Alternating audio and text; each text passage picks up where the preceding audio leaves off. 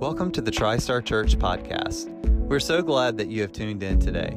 My name is Matt Grimes, lead pastor of TriStar Church, and I want to encourage you to like and follow us on social media, as well as subscribe to our podcast. You'll find weekly sermons, midweek deep dives, and more right here every single week. I pray that you're challenged and encouraged as you listen not just to the words that are spoken, but to the Holy Spirit who is speaking to you through this resource. Now let's dive in.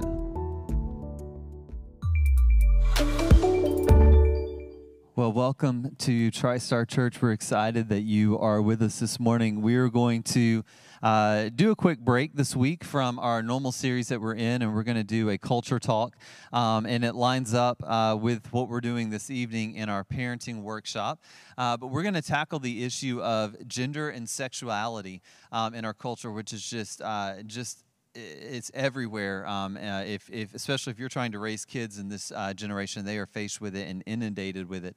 Um, and so we wanted to take a week and uh, just kind of approach this uh, subject and have a conversation. I've invited uh, Stacy Johnson back. Um, she has spent the last two decades just really uh, working with people, learning how to engage with our culture, but also to disciple people and to grow people in their faith in the midst of cultural issues that they face. Um, and so she brings a uh, a great perspective to this for us that I think is going to be beneficial. But I want to start by saying this this conversation is not a one time conversation. In fact, we can't, we're just scratching the surface of, of this issue in the conversation uh, today. And so this is not a one conversation addresses everything. Um, and I also want to remind us um, that in all of our conversations around issues like this, uh, we are called to follow Jesus' model, and that is to speak with both grace and truth, and first and foremost with grace.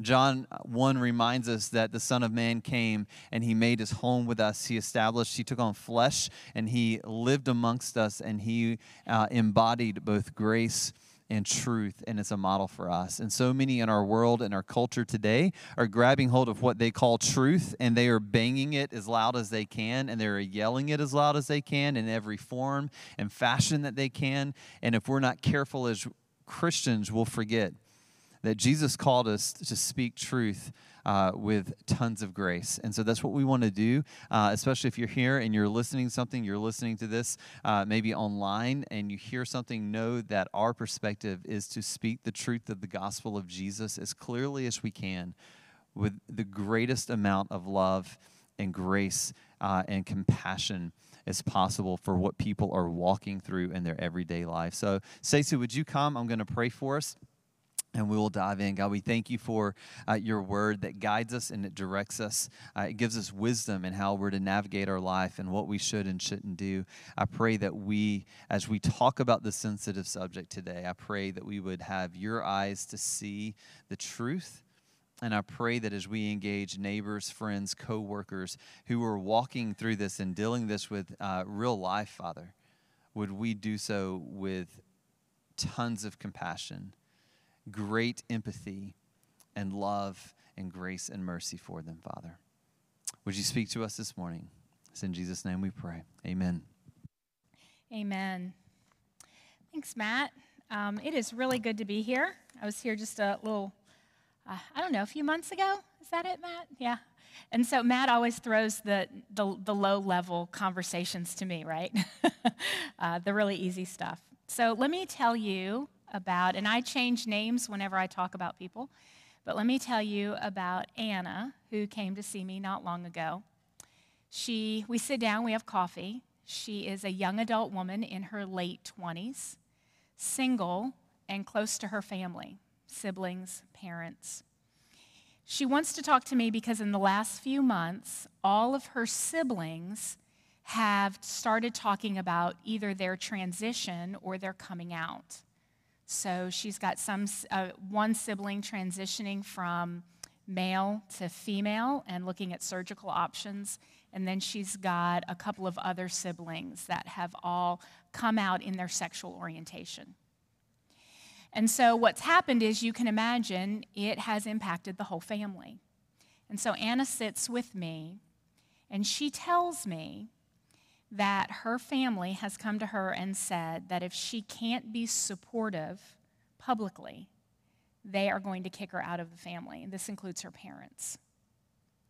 Anna is the only Christian in her family, and this is what she said. She said, My family will kick me out of their lives if I don't openly support them. So here she is. We're sitting together, and she faces two what feels like really big threats to her, and you can imagine these. And some of you, I think, probably already are facing them. There are very few people I talk to that don't face these issues right now. On the one hand, she really loves her family. And she loves her siblings, she loves her parents, and she understands that they want to feel supported by her because they don't really have a concept of how can you say you love me and not support me? That, that kind of intuitively even feels right that they would feel that way. But then on the other hand, so she, she's got this threat of losing her family, which, by the way, in her older 20s as a single woman, this is the only family she has. It's not like she's building her own with, you know, a husband and kids and all that. This is, this is a huge threat to her personally, down deep. And then on the other hand, she's also a Christian. She wants to follow Jesus. She wants to love him. She wants to reflect him well. And so she feels this moment of, Am I being faithful?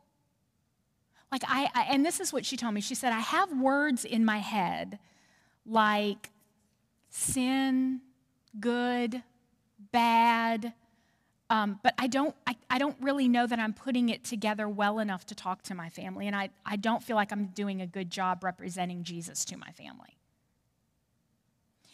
And to really, to her credit, she was really great. She said, You know, Stacy, I can lose everything as long as I don't lose Jesus.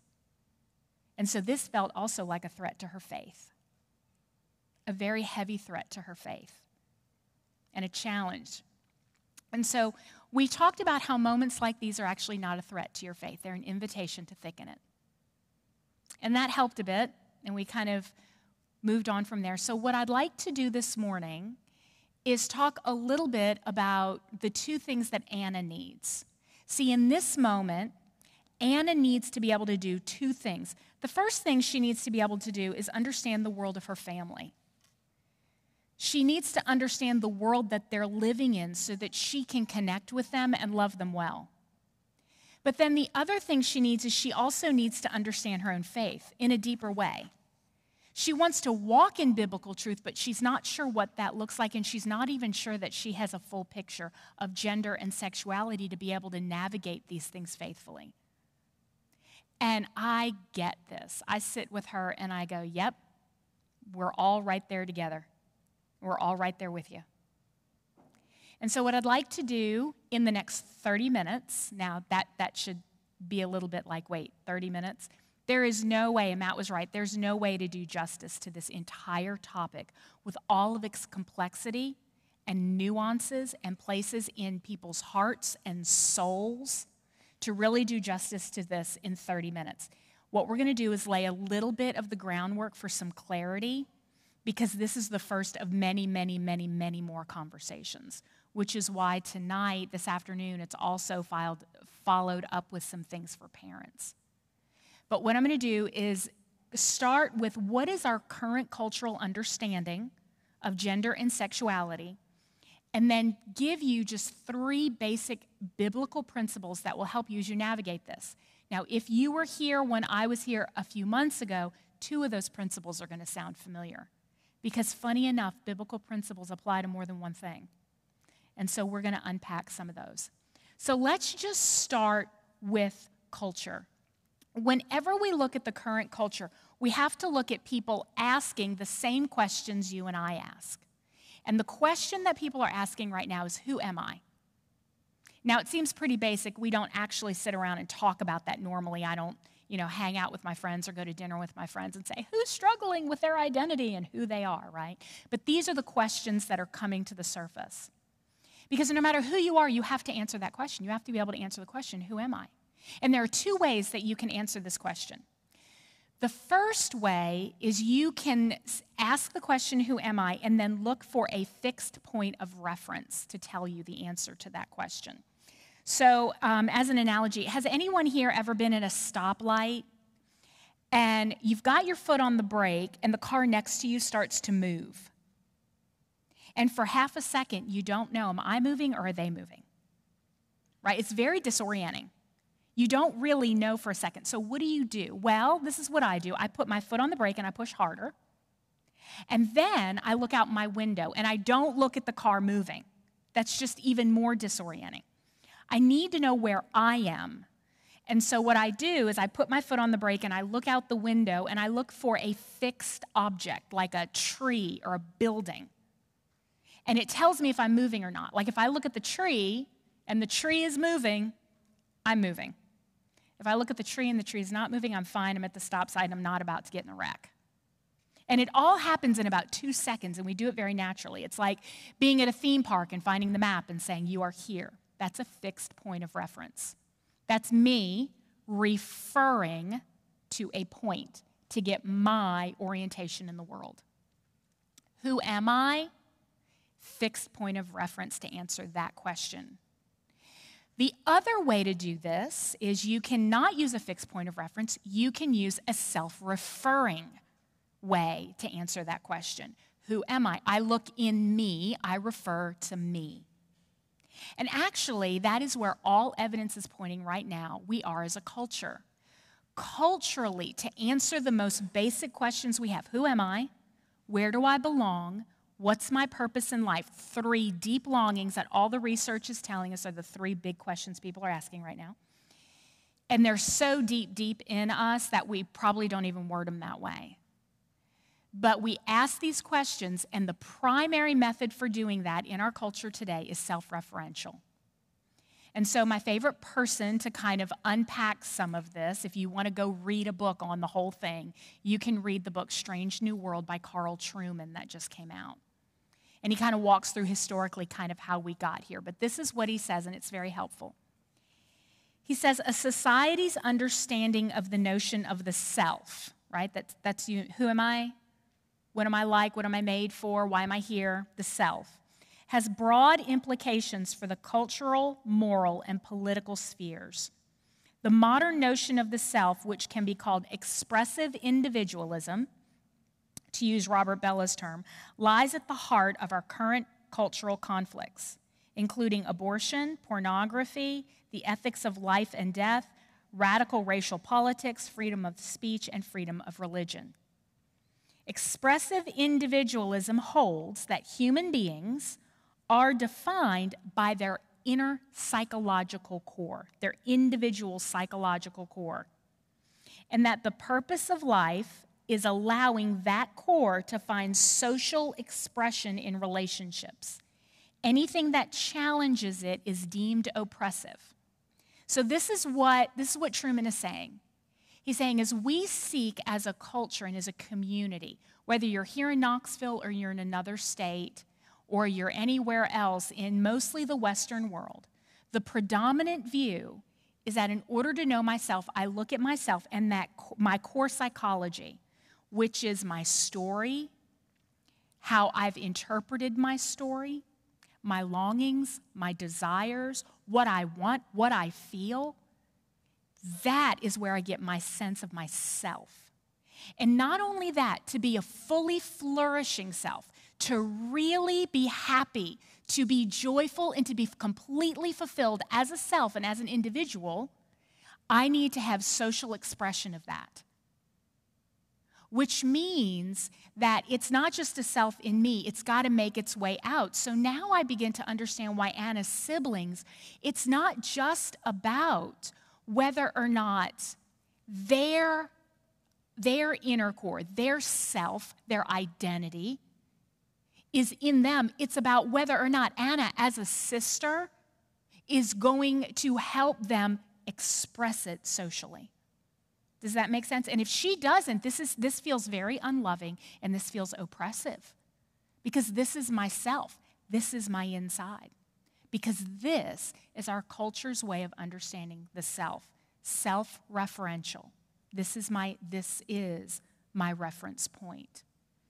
And so now Anna can begin to understand why this feels so mean to her siblings. If she has any disagreement at all about either their assessment of themselves or the way they express it.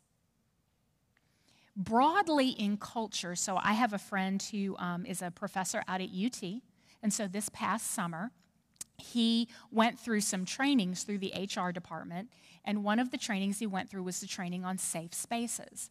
How do we provide safe spaces for our students? Because our students now have a core, an inner self, and that inner self needs to have safe space to get expressed. So, how do we do that? In his training, they talk specifically about gender and sexuality.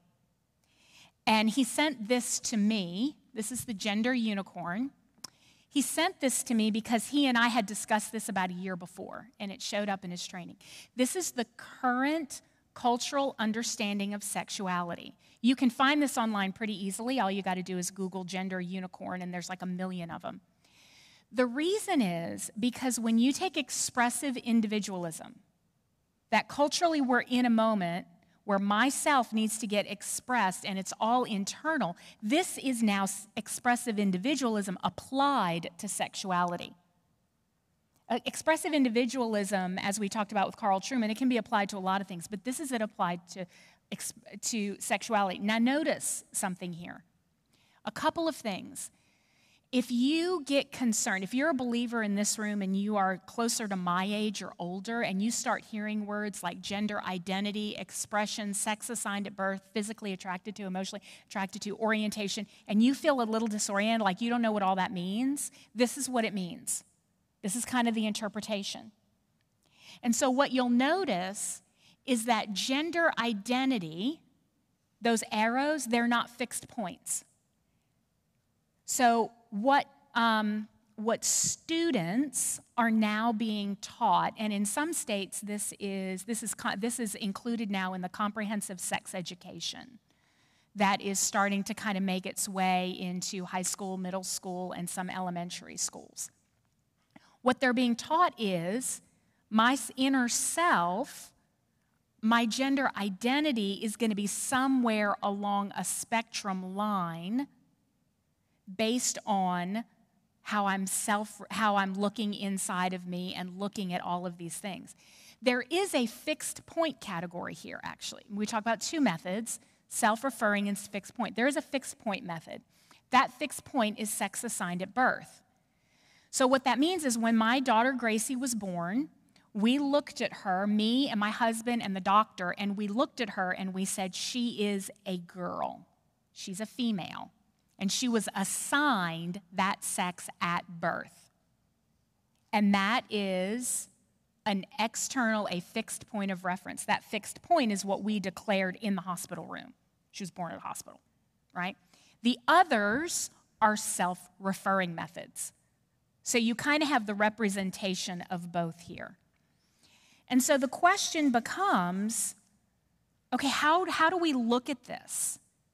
You know, I, my friend Anna, uh, she's looking at it and she's like, there's something about this that feels wrong to me. And as a Christian, she looks at that and she says, okay, so so the Bible tells me that God made male and female, and the Bible tells me that He made marriage and all these things. And so something about this feels wrong. That's the category in her head, but she doesn't know how to give it away.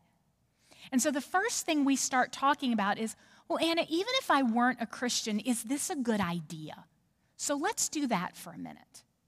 You know, even if I were not a Christian, even if I did not believe the Bible at all, there are three deep concerns I have with this model of sexuality and gender for me and my daughter and our community.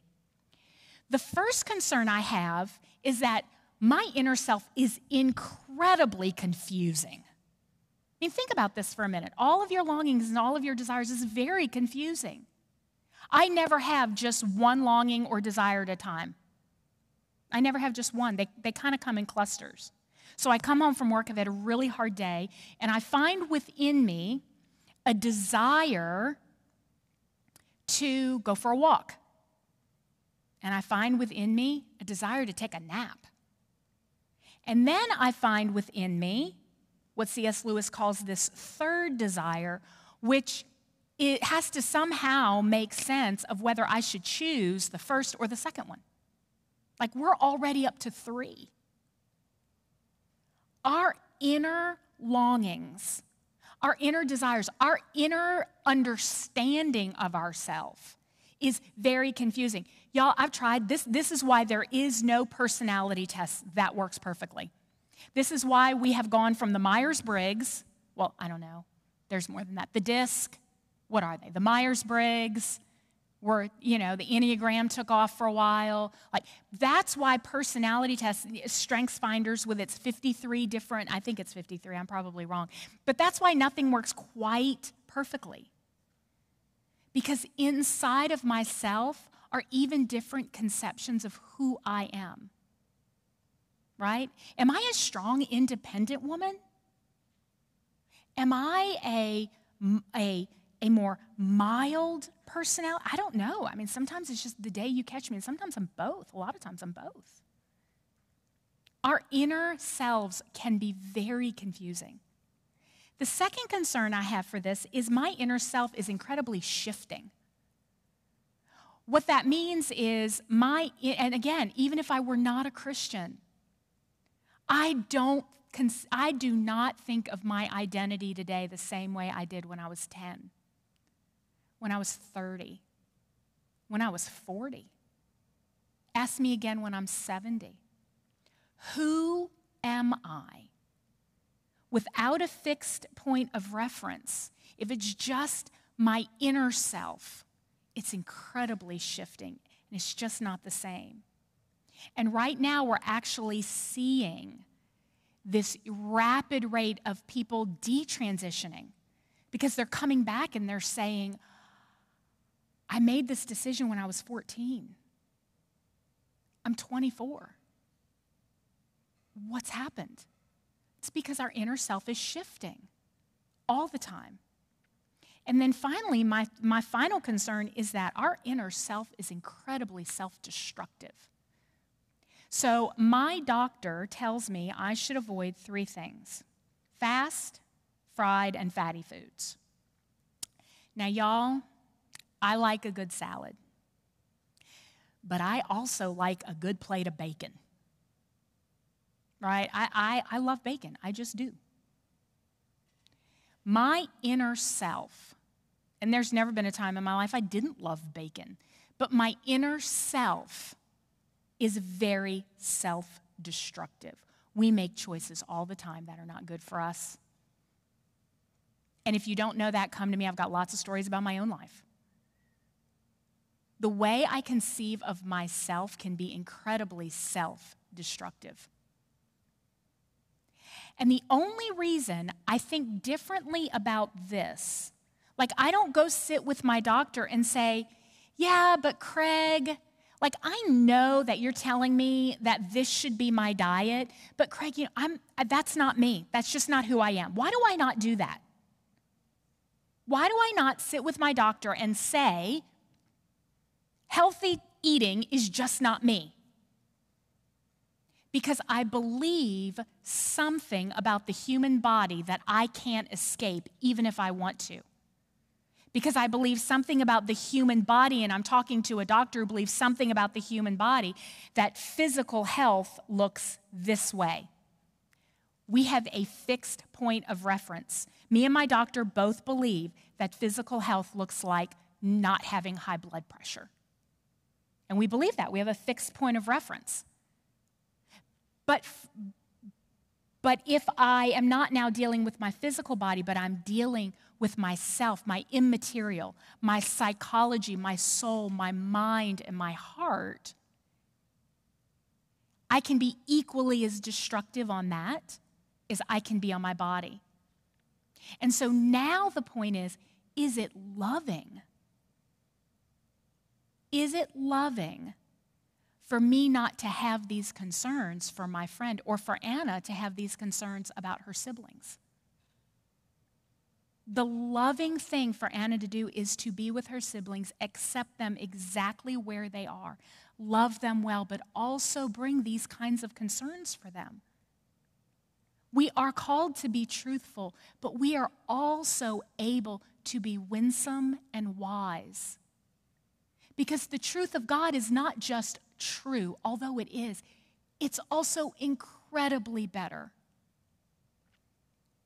The, the damage that we are seeing in our culture by the amount of confusion and the confusion that is being created in our hearts and our minds and in the hearts and minds of our kids are actually inescapable now. We kind of all see it. But we need another way. And so I want to share three biblical principles for you. And notice, I've not talked about a scripture yet. That's on purpose. Because I need to be able to sit down with Anna's siblings and talk to them and love them and, and have a conversation about some of my concerns and what I think love is without opening the Bible right away. Now, we cannot do this without Scripture, but it's helpful to us as believers to be able to sit with people and understand the world that they're in and bring wisdom and winsomeness to that moment.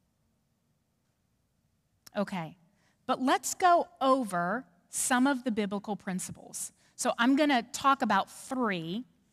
Two of these are going to be familiar to you if you were here a few months ago. We talked about abortion a few months ago, and the biblical principles still apply, although I didn't call them this. And so the first one is what I call the ownership principle. The ownership principle is that as creator, God rightly has authority over everything and everyone. And let me make a comment we do not like the word authority. There's a reason for that. If expressive individualism is the way we understand ourselves as a culture, and we, and we feel like as a culture that as I try to express myself, if you come back at me, you're being oppressive, then any kind of authority is going to be seen as oppressive. And I see this in parenting. I find even within myself a tendency to wonder what kind of boundaries do I put for my child and what kind should she learn to express who she is in the world and give her the margin to be who she's created to be. Right? This is this is a this this, this is like a, a a conundrum sometimes for parents. But I didn't create my daughter. God did. And so the biblical principle of ownership is that as creator, God ultimately has authority over everything and everyone that he creates. This, by the way, was the foundation of the abolitionist moving, movement, starting with Wilbur, um, William Wilberforce and making its way, far too long it took, making its way into where we are now, and even some places still need to go. God created my neighbor. I did not. I don't own them. People can't be owned as property. That is a distinctly Christian idea. It comes out of the notion that God created us in his image, Genesis 1. So God created man in his own image. In the image of God, he created him, male and female, he created them. God, as creator, put his precious image in you and me and my neighbor, and I am never allowed to own someone else as property. But what that also means is that people don't belong to me, but they do belong to God. And so in Psalm 51, we have David saying this For I know my transgressions and my sin is ever before me. So, what's he talking about there? He's talking about the episode with Bathsheba, and he's talking about his sin with Bathsheba, and that he killed Bathsheba's husband to try and get away with it. Against you, you only have I sinned and done what is evil in your sight, so that you may be justified in your words and blameless in your judgment. Against God only did he sin? He killed Uriah. Why is that primarily a sin against God? Because God owned Uriah. Because God created Uriah. Proverbs 14:31 Whoever oppresses a poor man insults his maker, but he who is generous to the needy honors him. So, the biblical principle of the Creator is that I don't even own myself, and His authority ranges over me. That's the first piece. He becomes the fixed point. He is the fixed point of reference. His creation and how he makes the world is his fixed point of reference. The second principle is the purpose principle. So, again, this is one that you might recognize from last time. The purpose principle says we don't know what to do with something until we know what it is and what it's made for. My daughter came to me the other day and she said, Mommy, so and so at school told me that two boys can be married. She's nine. And so I find, okay, I'm in this moment. What do I say to her? And so there's a lot of ways I could go with this. I could go with Genesis. I can go with a conversation around sexuality. But here's the first place I start with her. I tell her, Gracie, do you remember the conversation we had about your vitamins? And so I've told this story a couple of times. Your vitamins, she likes to take, are the gummy vitamins. They taste like candy. And she would take a whole handful if she could. And so when we talk, about an issue like this, I said, Sweetie, why don't you take a whole handful of vitamins in the morning? Well, because they're vitamins. Sweetie, they're gummies. They taste really sweet. They're candy. Just take a whole handful. But, Mommy, they're vitamins. I know, but they taste good and they taste like candy. Sweetie, what would happen if you took a whole handful? Mommy, I'd get sick. What happens if someone else takes a handful? Mommy, they get sick. Okay. Gracie, here's something you need to remember. You don't know what to do with something until you know what it is and what it's made for. Y'all, we don't know what to do with ourselves unless we know who made us and what he made us for. We don't know what to do with marriage unless we know who made it and what he made it for unless we know what something is, if I use my laptop as a coaster, I'm going to damage the laptop. We don't know what to do with something until we know what it is and what it's made for. Again, fixed point. That's why the longings of things like where do I belong? What's my purpose? I can't know my purpose until I know what I'm made for. I can't actually enjoy that purpose until I know what I'm made for. The third biblical principle here oh ephesians 2.10 ephesians 2.10 for we are his workmanship made created in christ jesus for good works. Made for what? For good works. Which god prepared beforehand that we should walk in them. We are made for reasons and for purposes. And we don't really find our full expression of joy till we know what those are and we learn how to live them out. And so the third principle, the third biblical principle here is the new one. It's the plumb line principle. Does anybody here know what a plumb line is? I can actually see you. Like you do? Okay. So, a plumb line, for those of you who don't know, is a long string with a heavy bob at the bottom, a heavy, heavy weight, and it's used in contract work. And you walk up to something, and I got one one time. I actually can't find it because I just moved offices, so I can't find my plumb line. I was going to bring it. But when I first got it from Lowe's, Gracie and I walked around the house to see if the walls were straight. Don't do that. It's incredibly discouraging. And so her and I have this long stick with this heavy silver bob, and we start walking around the house going, Oh, is that angle straight? And you put it up, and this is a straight line. No matter which way, there's a straight line. And as soon as you hang it up, you go, uh, It's not straight. Now, G.K. Chesterton once said that there's a million ways to fall down, there's only one way to stand up straight. Like, there's a million ways that my house is out of angles, and it's really out of angles. there's a million ways that some of those walls that should be a little straight or not. And I don't know that, but there's only one way for that wall to be straight, and it's when I hold up that plumb line and it just falls center. The plumb line principle, and this is probably the one in Anna's life that is going to be most critical. The plumb line principle is that clarity and freedom require a fixed reference point. Remember the two methods, self reference or fixed reference? The plumb line principle is that in order to have clarity in life and in order to have freedom in life, you need that frame of reference. Now, why would I say freedom? Clarity kind of is, is that it goes against that inner working of if self-referential. Remember, my concerns were things like confusion my, inner, my, inner se- my inner self is confusing. It is shifting, right? The minute there's a fixed point, Stacy, you are created. You, one of the first gifts God ever gave me was, my, was being female. It's one of the first gifts He ever gave me.